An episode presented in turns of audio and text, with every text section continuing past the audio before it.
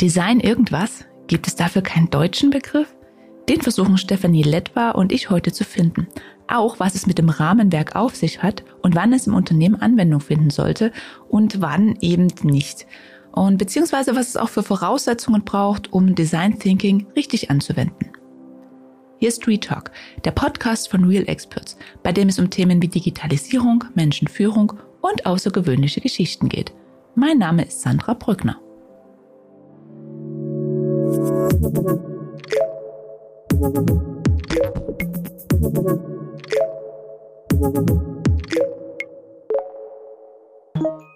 Eine kleine Werbung in eigener Sache. Mit einem Corporate Podcast Mitarbeiter erreichen, das wirft in der Tat viele Fragen auf. Was muss ich tun? Wie viel Aufwand ist es? Welche Technik muss ich anschaffen? Ich persönlich habe da so meine lieben Erfahrungen mit diesem Medium sammeln dürfen und möchte Ihnen diese und auch vielleicht weitere Fragen in einem Webinar beantworten. Am 28. Februar findet das äh, Webinar mit einem Corporate Podcast Mitarbeitende erreichen statt und melden Sie sich gern äh, dafür an. Den, es ist kostenlos, unverbindlich und natürlich packe ich den Link in dieser Folge auch in die Shownotes. Also den 28. Februar um 10 Uhr schon mal vormerken im Kalender und nun geht's weiter mit dem Podcast. Viel Spaß! Steffi, hallo, freut mich, dass du heute hier bist. Hallo Sandra, mich freut es auch. Sehr schön. Wir wollen ja heute über äh, die Methode Design Thinking sprechen. Ist genau. für Deutsche natürlich ähm, erstmal so ein bisschen hä, glaube ich. Aber ähm, wir werden das klären und ähm, besprechen, was es ist, woher es kommt, was es macht, äh, was dahinter steckt und für wen es vor allen Dingen geeignet ist. Und aber bevor wir das tun, ähm, Steffi, stell dich doch unseren ZuhörerInnen äh, mal kurz vor. Genau, ja, hallo. Ich bin Stefanie Lettwer. Ähm, und was befähigt mich überhaupt, heute darüber zu sprechen? Ich habe bis vor einiger Zeit in Nürnberg angestellt in einem Innovation Center, also in einem Innovation Hub nennt man das ja auch ganz toll, in einem relativ großen Industriekonzern. Und da haben wir uns darum gekümmert, ähm, die Unternehmensstrategie auch hinsichtlich Innovation auszurichten und diese Methoden, die so im Innovationszirkel rumschwirren, ans Unternehmen zu bringen, die mit dem Unternehmen auszutesten die Mitarbeiter dort mit ins Boot zu holen und in dem Zentrum dort eine Möglichkeit zu bieten, sich auch einfach mal fallen lassen zu können und diese Methoden frei auszutesten. Das habe ich eine Weile gemacht und jetzt sind wir nach Dresden gezogen ähm, und bin jetzt in der Rolle, dass ich auch tatsächlich in einem kleinen Startup hier diese Innovationsmethoden tatsächlich ähm, mit Kunden an den Mann bringe, dass wir in Kundenprojekten ähm, dort im Rahmen auch von Design Thinking Methoden hier Projekte angehen und dort uns ähm, miteinander so austauschen, dass wir die Kundenwünsche zum besten möglichen Nutzen bringen. Sehr schön.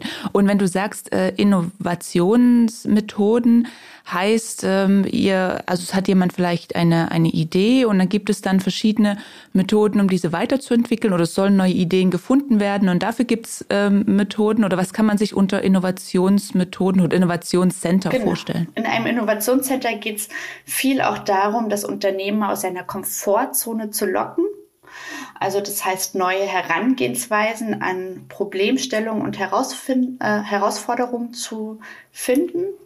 Und auf der anderen Seite auch die Mitarbeiter zu motivieren, die Gedanken und Ideen, die so in ihren Schubladen schon seit Jahren rumschwirren, mal nach außen zu tragen und diese auszuarbeiten, so dass sie auch wirklich zu einem Projekt werden können. Manchmal hat man ja einfach so eine Idee, wo man sagt, ach, das wäre doch toll oder mit meinem Wissen könnten wir die Welt erobern und das einfach mal auf eine realistische Ebene runterzubrechen, aber auch noch so frei zu sein, das weiterzudenken. Und dafür braucht es auch einen gewissen Mut und, die, und ein Raum, wo die Mitarbeiter dort angeleitet werden, ihre Idee auszuformulieren und da vielleicht sogar ein Projekt raus ähm, zu definieren und dieses Projekt auch mal vor dem Management vorzustellen und das auf eine neue Art und Weise, so dass da keiner Angst vorhaben muss. Ja, das, das, das klingt ja alles, äh, das klingt ja alles super. Und ähm, in diesem Innovationscenter habt ihr quasi auch Design Thinking Methoden mit äh, oder Design Thinking Methode mit angewandt.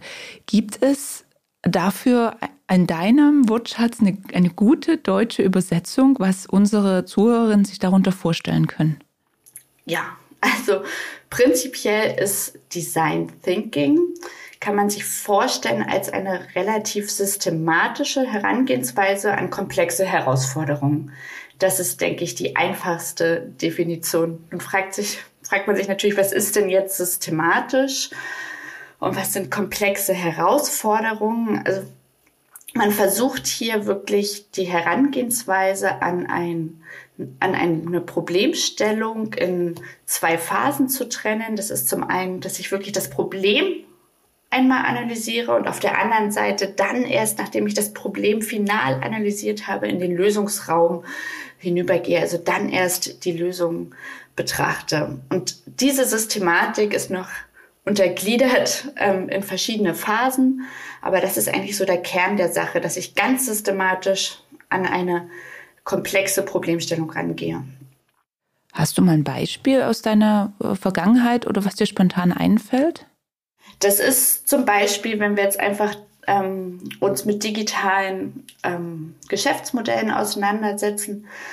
Da gibt es ja dann verschiedene ähm, Kundenströme und Stakeholder, also Personen, die damit ähm, dann in Berührung kommen. Und da fange ich erstmal an, wirklich ähm, nochmal zu hinterfragen, was ist denn mein aktuelles Geschäftsmodell? Wo grenzt es schon an diese Herausforderung, die ich mir gestellt habe, an? Wie, ähm, wie sind die Zahlungsströme darin? Und gehe ganz tief in die Analyse zuerst. Ich gucke wirklich, wo bin ich denn aktuell mit meinem Problem schon an diesen ähm, an meine Herausforderung dran und schaue dann weiter, wer wäre denn der Kunde für ein neues digitales Geschäftsmodell, ein datengetriebenes Geschäftsmodell und stelle die alle auf und gehe dann im nächsten Schritt wirklich in die Analyse und gucke mir an, was möchte der denn eigentlich? Was möchten meine potenziellen Kunden? Also gehe ganz, ganz tief da rein, versuche den zu, stehen, zu verstehen, bin sehr empathisch dabei, um wirklich zu schauen, was möchten die potenziellen Kunden. Und erst danach, wenn ich das gemacht habe und noch gar nicht an Lösungen gedacht habe, gehe ich ganz systematisch in den Lösungsraum und entwickle verschiedene Möglichkeiten, wie ich mich dem Problem stellen kann. Und die werden dann immer wieder getestet. Also das wäre jetzt ein Beispiel, wenn ich jetzt in Richtung neues Geschäftsmodell, Richtung Digitalisierung beispielsweise mich ähm, vorarbeiten möchte. Hm, okay, verstehe. Das heißt, ähm, also wirklich äh, am Anfang steht das Problem und erst wenn ich denke, dass ich das Problem umfassend beschrieben habe, schaue ich, wie kann ich das, äh, wie kann ich das Problem lösen. Äh, genau. Oder habe ich das, genau. Setze ich mir dann aber auch Grenzen? Weil ich könnte mir ja vorstellen, ja, wenn ich über Probleme spreche, dann kann ich ja auch vom Hundertsten ins äh, Tausendste gehen. Oder ich kann mir ja, ähm, wenn ich ein größeres Unternehmen habe, viele Prozesse habe, wo ich sage, ich, ich möchte digitalisieren, aber ähm, ich kann ja dann wahrscheinlich nicht alles mit einmal machen. Also wo fange ich denn da an? Genau, also prinzipiell geht es schon darum, wenn man anfängt, das Problem zu verstehen, in Tiefe zu verstehen, das Problemfeld sehr weit aufzumachen. Also wirklich ganz groß zu denken, ganz weit zu denken.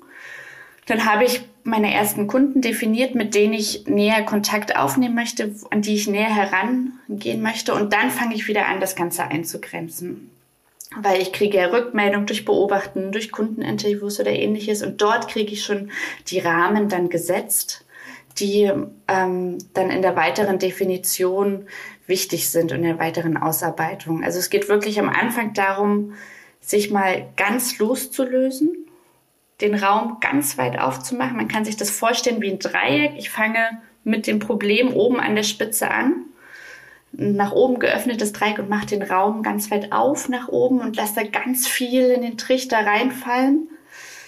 Dann gehe ich in eine Analyse rein, wo ich den Kunden mit reinziehe oder den Endnutzer und packt dann meine Sichtweise, die schränkt sich dann wieder ein. Also das Dreieck dreht sich dann wieder und wird wieder kleiner, so dass ich das einschränke. Und das ist eine Denkweise, die ist am Anfang sehr schwierig einzunehmen.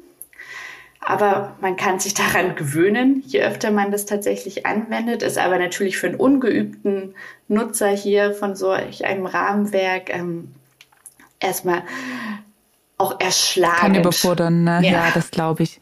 Das glaube ich.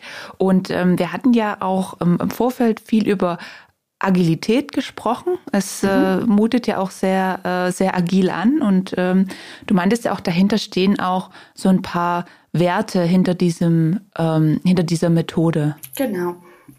Genau.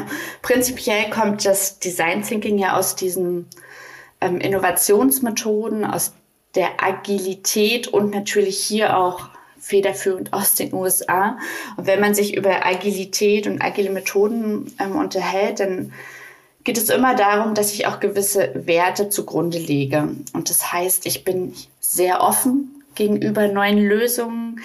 Das ist dieses Mindset, man hört es vielleicht oft, vielleicht kennst du es auch als Workshop, wir gehen jetzt hier rein und machen mit dem Gedanken Ja und, wenn Ideen kommen und lassen das Ja aber mal außen vor. Mhm. Wir fokussieren uns wirklich auf das Problem oder auf unseren ähm, Arbeitsauftrag, den wir haben. Also ich gehe da mit tiefem Fokus rein, habe auch die Zeit, mich dort reinzudenken. Also es bringt nichts, wenn ich nur eine Stunde in der Woche dafür aufbringen kann und eigentlich tausend andere Sachen habe, sondern im Rahmen dieses Prozesses bin ich fokussiert in meiner Arbeit. Ich habe Mut, mich neuen Dingen zu stellen. Ich habe Mut, neue Sachen auszuprobieren, auch wenn ich noch gar nicht ganz verstehe, wohin die mich führen. Und alle Ideen werden respektiert. Und ähm, jeder Teilnehmer wird hier respektiert in der Art, wie er ist und mit dem Wissen, was er einbringen kann. Und das Ganze bildet natürlich auf einer großen Vertrauensblase, die dort ähm, das Ganze umfasst und umfängt. Mhm. Und äh, du hattest ja jetzt ähm, oder wenn du sprichst, redest du ja von mehreren, sagen wir mal, Schleifen, die man mhm. durchläuft. Ne? Man, man hinterfragt immer wieder, ist das jetzt das Problem? Man holt sich vielleicht neue Erkenntnisse in das Team rein, indem man eben Kunden befragt oder andere Mitarbeitende befragt oder äh, das Internet befragt, keine Ahnung. Ähm, und wie lange würdest du sagen, dauert dieser Prozess? Ist das unterschiedlich? Kommt das auf die Problemstellung an oder kann man so ungefähr sagen, okay, nach so und so viel Wochen Monaten kann man so etwas abschließen? Das ist eine ganz gute Frage. Ähm, man kann diesen Prozess natürlich verschieden aufsetzen. Es kommt auch immer auf die Komplexität ähm, der Herausforderung an. Ein Grundelement ist wirklich, dass ich von jeder Phase ähm, in so einem Prozess wieder zurückspringen kann in eine vorhergehende Phase. Also wenn meine Erkenntnisse aus Kundeninterviews zeigen, dass ich komplett in die falsche Richtung gedacht habe, kann ich auch noch mal ganz an den Anfang springen und das Problem noch mal verstehen wollen. Das heißt, ich fange eigentlich wieder mit dem ganzen Prozess an. So Design Thinking wird auch viel in Workshops ähm, angeboten und ähm, verbessert, dass diese äh, an Gott in Workshops angeboten und ähm, dieses Gedankenset dort auch angewandt. Es kommt wirklich auf das Problem an, möchte ich jetzt mein Geschäftsfeld komplett umstellen, dann brauche ich hier schon mehrere Wochen, weil ich immer wieder das Feedback mir einhole, wieder verstehe, neu beobachte und langsam mich dem Kern der Lösung ähm, zuarbeite und dort ranarbeite. Wenn ich es jetzt in so einem Workshop mache, kann ich auch so einen Sprint mal innerhalb von zwei Tagen bis einer Woche durchlaufen und gehe auch diese Systematik dort durch. Das hängt wirklich so ein bisschen vom Fokus ab, den man dort setzt. In meiner ja. letzten Arbeit haben wir es auch mal gemacht, dass es, ähm, dass wir dort einfach so in einem Management-Meeting so ein ein bis zwei Stunden Workshop gemacht haben mit dem Management, um sie auf diese Methode und die dahinter liegenden ähm, Annahmen aufmerksam zu machen, damit sie auch wissen, was die Mitarbeiter eigentlich in so einem Innovationscenter machen und mit welchen äh, Methoden, die dort arbeiten. Das geht natürlich auch, führt aber natürlich ähm, nicht zu einer tiefgehenden Analyse von Herausforderungen.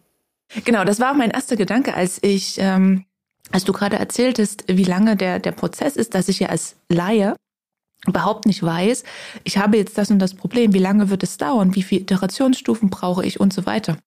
Und deshalb, ähm, genau äh, aus dem Grund gibt es ja so in größeren Unternehmen dieses Innovationscenter, wo ich hingehen kann, wo mir Hilfestellung geleistet wird, wo jemand moderierend oder begleitend des Prozesses zur Seite steht und ich dann äh, nicht allein gelassen werde mit äh, mit der mit der Methode mit der Thematik ne? Und äh, weil, weil an sich klingt es natürlich auch erstmal so na gut das kann ich alleine machen.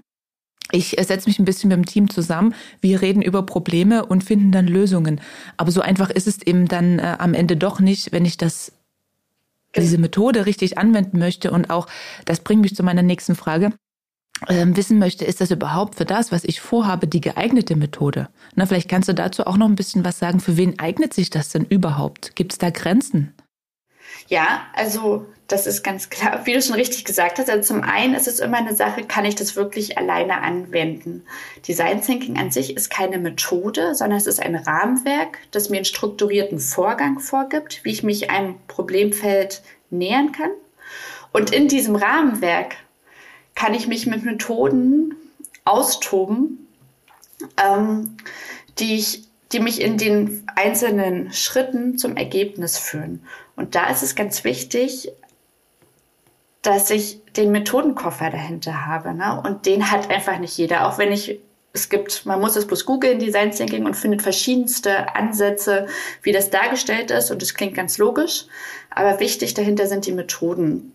Und da ist es natürlich Möchte ich das jetzt selber machen, einfach mal im Unternehmen, würde ich im ersten Schritt von abraten, sondern ich würde mich immer erstmal anleiten lassen, um zu sehen, ist diese Methode was für mich. Und dann brauche ich eine Herausforderung, die für mich neuartig ist, komplex, wo ich auch das Ziel noch nicht kenne. Ich weiß noch gar nicht, wo möchte ich eigentlich am Ende sein. Also ich muss da offen sein für das Endergebnis, sondern ich habe eine Frage, Stellung.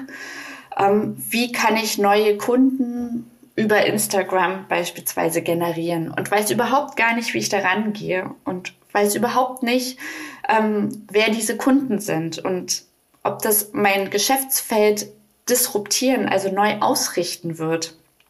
Und wenn ich so, so eine Herausforderung habe, dann kann ich drüber nachdenken, mich mit einem Design Thinking Coach oder mit dieser, mit diesem Rahmenwerk diesem Problem anzunähern. Ja, das ist gut, dass du das nochmal klarstellst ähm, und auch nochmal über das ähm, über das, den Begriff Rahmenwerk sprichst, ne, dass es eben äh, wie, so, wie so ein Container ist, in dem wirklich verschiedene Methoden ähm, drin sind und nicht nicht eine Methode. Das hatte ich glaube ich auch falsch gesagt, ne, dass das ähm, dass das schon ähm, also das Design Thinking an sich diesen Rahmen schafft, um verschiedene Methoden anwenden zu können. Genau. Und das, äh, das ist natürlich wirklich dann auch nochmal eine, eine Stufe tiefer, wenn, ähm, wenn ich dann noch die Methoden passend zu dem, was ich jetzt gerade vorhabe, auswählen möchte und anwenden möchte. Das ist, äh, also würde mich auch vor Herausforderungen stellen, wenn ich ehrlich bin. Genau, es ist leider also, auch ganz oft, ähm, wenn man es jetzt vielleicht im Nachgang mal googelt, das wird ganz oft als Methode auch deklariert. Ne? Design Thinking, mm. die neue Innovationsmethode. Erstens ist sie nicht so neu, zweitens ist sie keine Methode. Und ja. das Wichtigste ist wirklich zu verstehen, dass dahinter verschiedenste Methoden sind, die ich immer austauschen kann, je nach Problemstellung. Und ich brauche auch diese, als, als jemand, man sagt das immer so schöne, der äh, Facilitator, der, der das Ganze umsetzt, also der Coach dahinter der muss diesen Methodenkoffer haben und auf, auf das Team eingehen können, wenn er merkt, okay, wir kommen jetzt da gar nicht weiter. Wir sind an einem Punkt, wo auch das Team vielleicht demotiviert gerade ist, wenn nicht das rauskommt, was sie erwartet haben. Dann muss er in seinen Koffer greifen und was Neues rausholen können. Und das muss er schon ein paar Mal gemacht haben, ne? um, um da genügend ja, Erfahrungswerte zu haben. Das kann ich mir vorstellen, auf jeden Fall. Sehr schön. Genau, und ähm, da ist es natürlich super, jemanden an der Hand zu haben, sei es aus einem Innovationscenter oder sei es ein externer Coach. Das finde ich natürlich auch immer spannend, ähm, gerade wenn man also so etwas erarbeitet, dass man sich jemanden auch von außen nimmt und äh, dann das Team an sich überlegen kann und nicht einer noch den Moderationshut auf, aufhaben muss oder mehrere, ähm, ne, die sich das dann vielleicht teilen, sondern das Team kann sich auf das Problem, auf die Lösung konzentrieren und muss nicht dann noch äh, überlegen, wie machen wir das denn jetzt. Das ist vielleicht auch nochmal ein guter Punkt. Ja. Ähm, der dafür Fall. spricht, vielleicht auch mal extern zu gucken. Ne? Hm, okay. Äh, gibt es sich auch mal darauf einlassen, ne? fallen lassen in die Methoden rein. Das sind nun, wenn man das nicht kennt, ähm, so in solchen innovativen Methoden zu arbeiten, dann ist es ja auch ganz schwer, sich dort einfach auch mal fallen zu lassen und zu sagen, okay, ich gucke jetzt mal, was passiert. Was, was mit mir passiert, was mit meinen Gedanken passiert.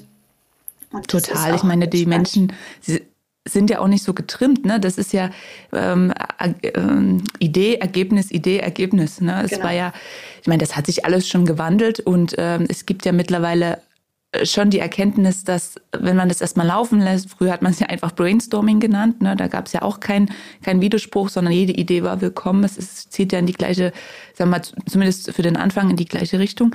Ähm, aber das ist wirklich äh, also ungewohnt, da äh, jede Idee erstmal zuzulassen und nicht als Quatsch zu, zu deklarieren. Und ähm, vielleicht am Ende ne, in, in Kombination kommt, kommt was Gutes bei rum.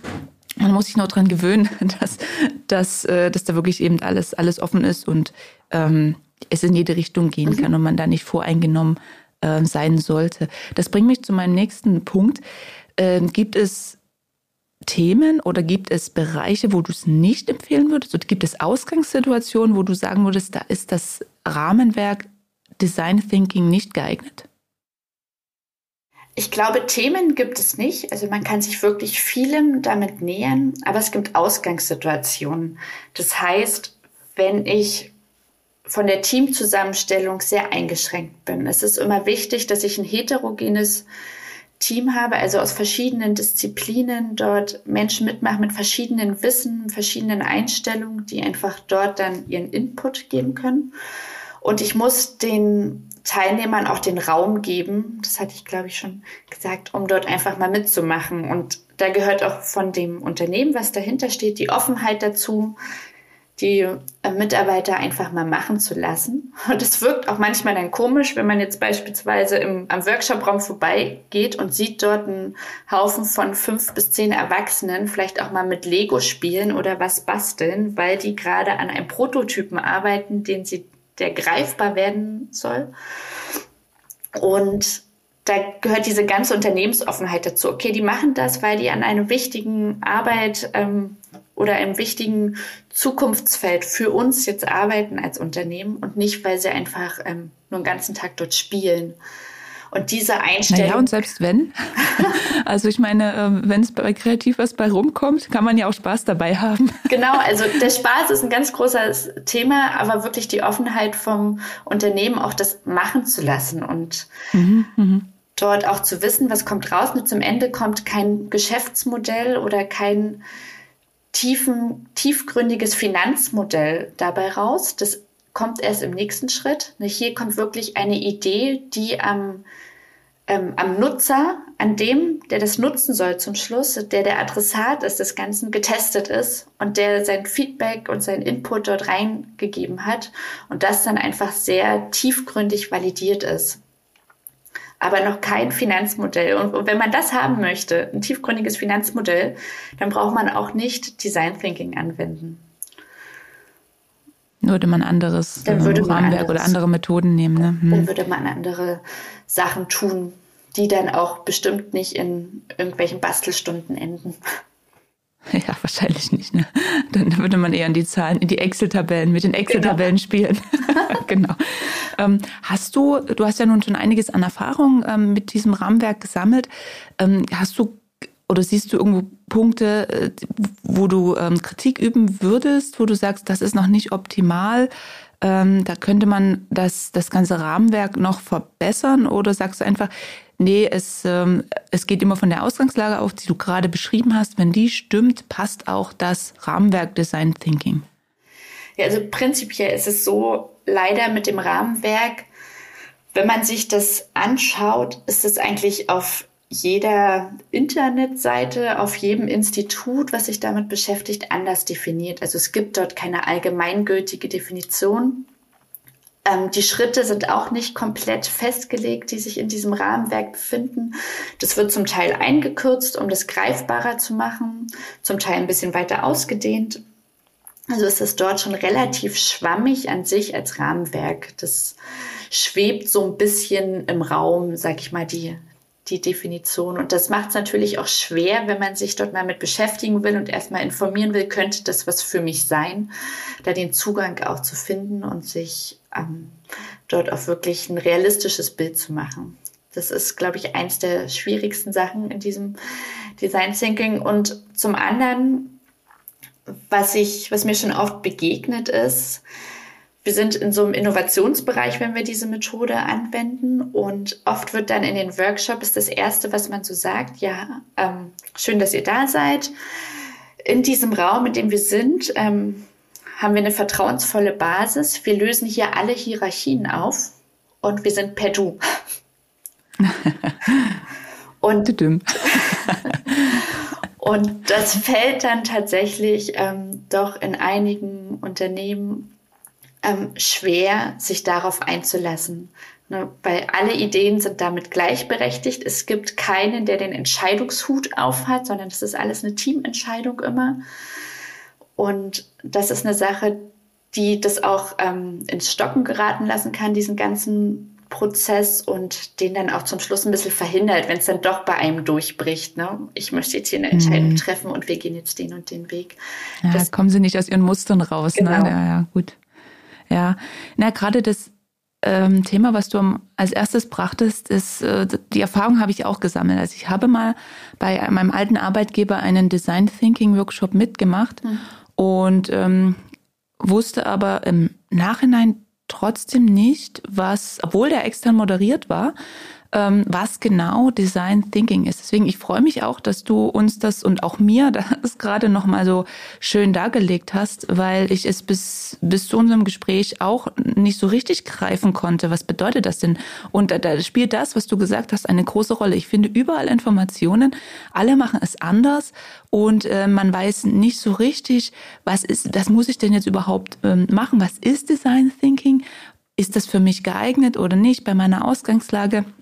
Also das, deswegen ähm, hatte ich auch vorhin ja gesagt, ne, externe Moderation ähm, ganz, ganz wichtig an, an der Stelle, weil ich glaube wirklich, sonst kann man das sich auch schnell verrennen. Und dann kommt es auch dazu, ich kenne das aus, dem, aus anderen ähm, Rahmenwerken wie Scrum, dass dann schnell die Methode verteufelt wird oder die, mhm. das Rahmenwerk verteufelt wird und die Methoden, die sich darin befinden, obwohl man eigentlich ähm, woanders ansetzen müsste, vielleicht auch am Ausgangsort oder am, am Mindset, an der Einstellungen, an der Einstellung der einzelnen Leute, die daran beteiligt sind, ne, mhm. dass die eben ihre Hierarchien aufgeben oder dass die offen sind, auch mal mit Lego zu basteln oder zu ähm, ja, zu, zu schreiben, zu machen, zu malen, zu basteln, keine Ahnung, ähm, dass, äh, dass das wichtig ist, anstelle von der Methode dann die Schuld zu geben, dass es vielleicht nicht geklappt hat oder dass ich es nicht verstanden habe. Mhm.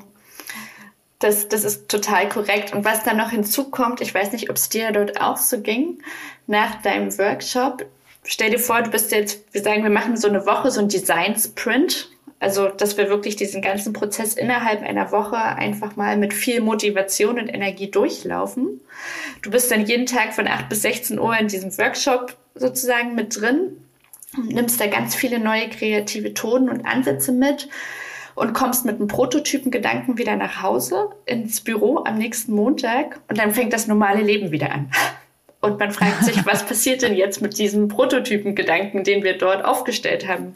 Na, also, wenn es dort endet, nach diesem Design Thinking Prozess, wenn man mit dem Prototypen dann kommt und das sagt, ja, das haben wir gemacht, dann weiß man ganz oft nicht, ja, wie geht's denn jetzt weiter?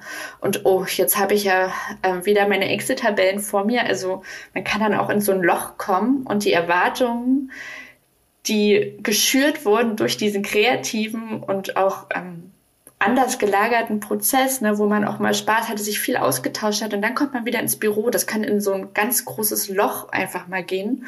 Und wenn man dann nicht weiß, was machen denn jetzt die Führungskräfte mit der Idee, die wir dort entwickelt haben und ich sehe das nicht, dann führt das auch oft dazu, dass man sagt, naja gut, dann brauchen wir sowas auch nicht mehr machen, weil ja, es war jetzt mal, Kommt ja nichts mehr rum, ne? ja, war mal eine ja. spaßige Teambuilding-Woche.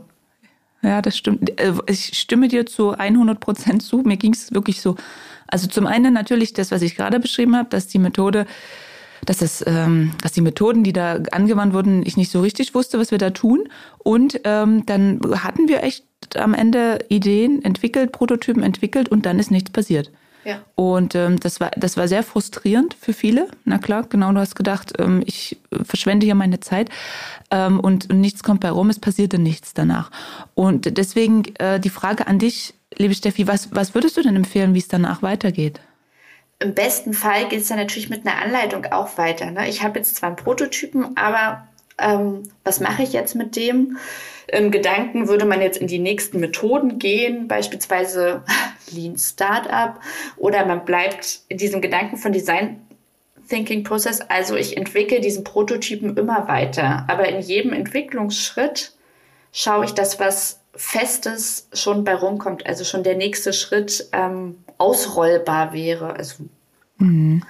das, das wäre eigentlich die Idealvorstellung. Aber wenn ich das nicht gewohnt bin, in diesem Denken zur Arbeit, muss auch das in der Theorie eigentlich angeleitet werden, weil der ganze kreative Prozess wird ausgehebelt, wenn ich die Mannschaft nur mit dem Prototypen wieder nach Hause schicke. Das bringt mhm. überhaupt nichts in der Theorie sollte ja, es weiter angeleitet werden. Oder ich habe eine Führungskraft dabei, die auch schon Erfahrung hat, wie macht man dort weiter, wie gehe ich jetzt in die Prototypenentwicklung weiter.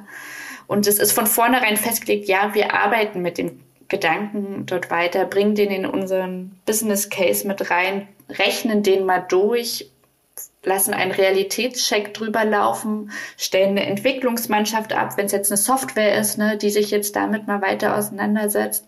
Also das muss schon, dieses Commitment sollte von Anfang an vom Prozess eigentlich vorhanden sein, damit das nicht im Sande verläuft. Als Innovationscenter haben wir das halt gemacht. Wir haben dann die Ideen immer weitergetrieben, ne? haben die begleitet in die Umsetzung, bis es eine andere Abteilung übernommen hat und wirklich in der, in deren tägliches Business ähm, mit reingenommen wurde, dass man da auch immer noch diesen Bezug zu hat. Und in so einer Art gelagerter Prozess muss es eigentlich sein, damit es nicht verpufft.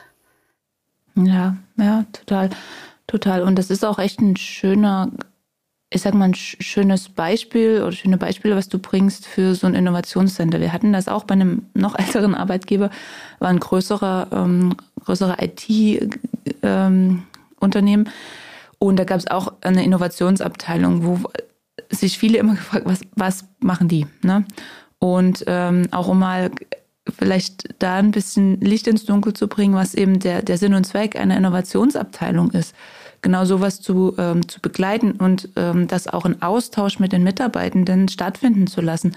Und ich hatte dort immer das Gefühl, vielleicht hat es getäuscht, keine Ahnung, ähm, dass es im stillen Kämmerlein wurde halt geguckt, was könnte so äh, on vogue sein, ne? weg, weit weg vom Kunden, weil man redete ja nicht mit den Mitarbeitenden, sondern ähm, dachte sich irgendetwas aus und dann wurde das halt äh, mehr oder weniger wurde das dann ähm, umgesetzt, meistens eigentlich eher eher nicht. Und man hat immer das Gefühl, was machen die dort überhaupt?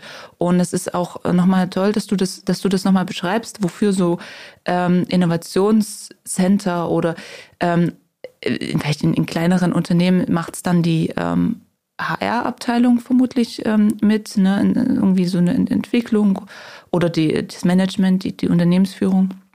Ja. Ähm, das ja, finde ich auch nochmal spannend zu hören, äh, wofür, wofür ein, ein Innovation Center halt auch gut sein kann. Genau.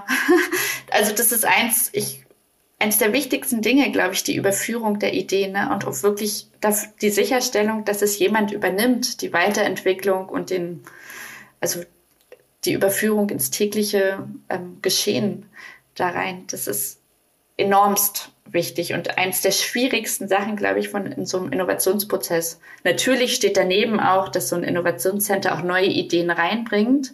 Aber aus meiner Perspektive heraus ist es immer wichtig, dass dann auch schnell das Team drumherum gebaut wird. Ne? Wenn es um neues Produkt geht, dass ich meinen Produktmanager mit dazu hole oder um neue Arbeitsweisen im großen, in der großen Blase New Work, wenn ich dort was gesehen habe, was interessant ist, dass ich da die Personalabteilung mit einbinde und ähnliches, ne? dass wirklich die Anwender und die relevanten Stakeholder da von vornherein mit drin sind in diesem Team, was sich damit beschäftigt.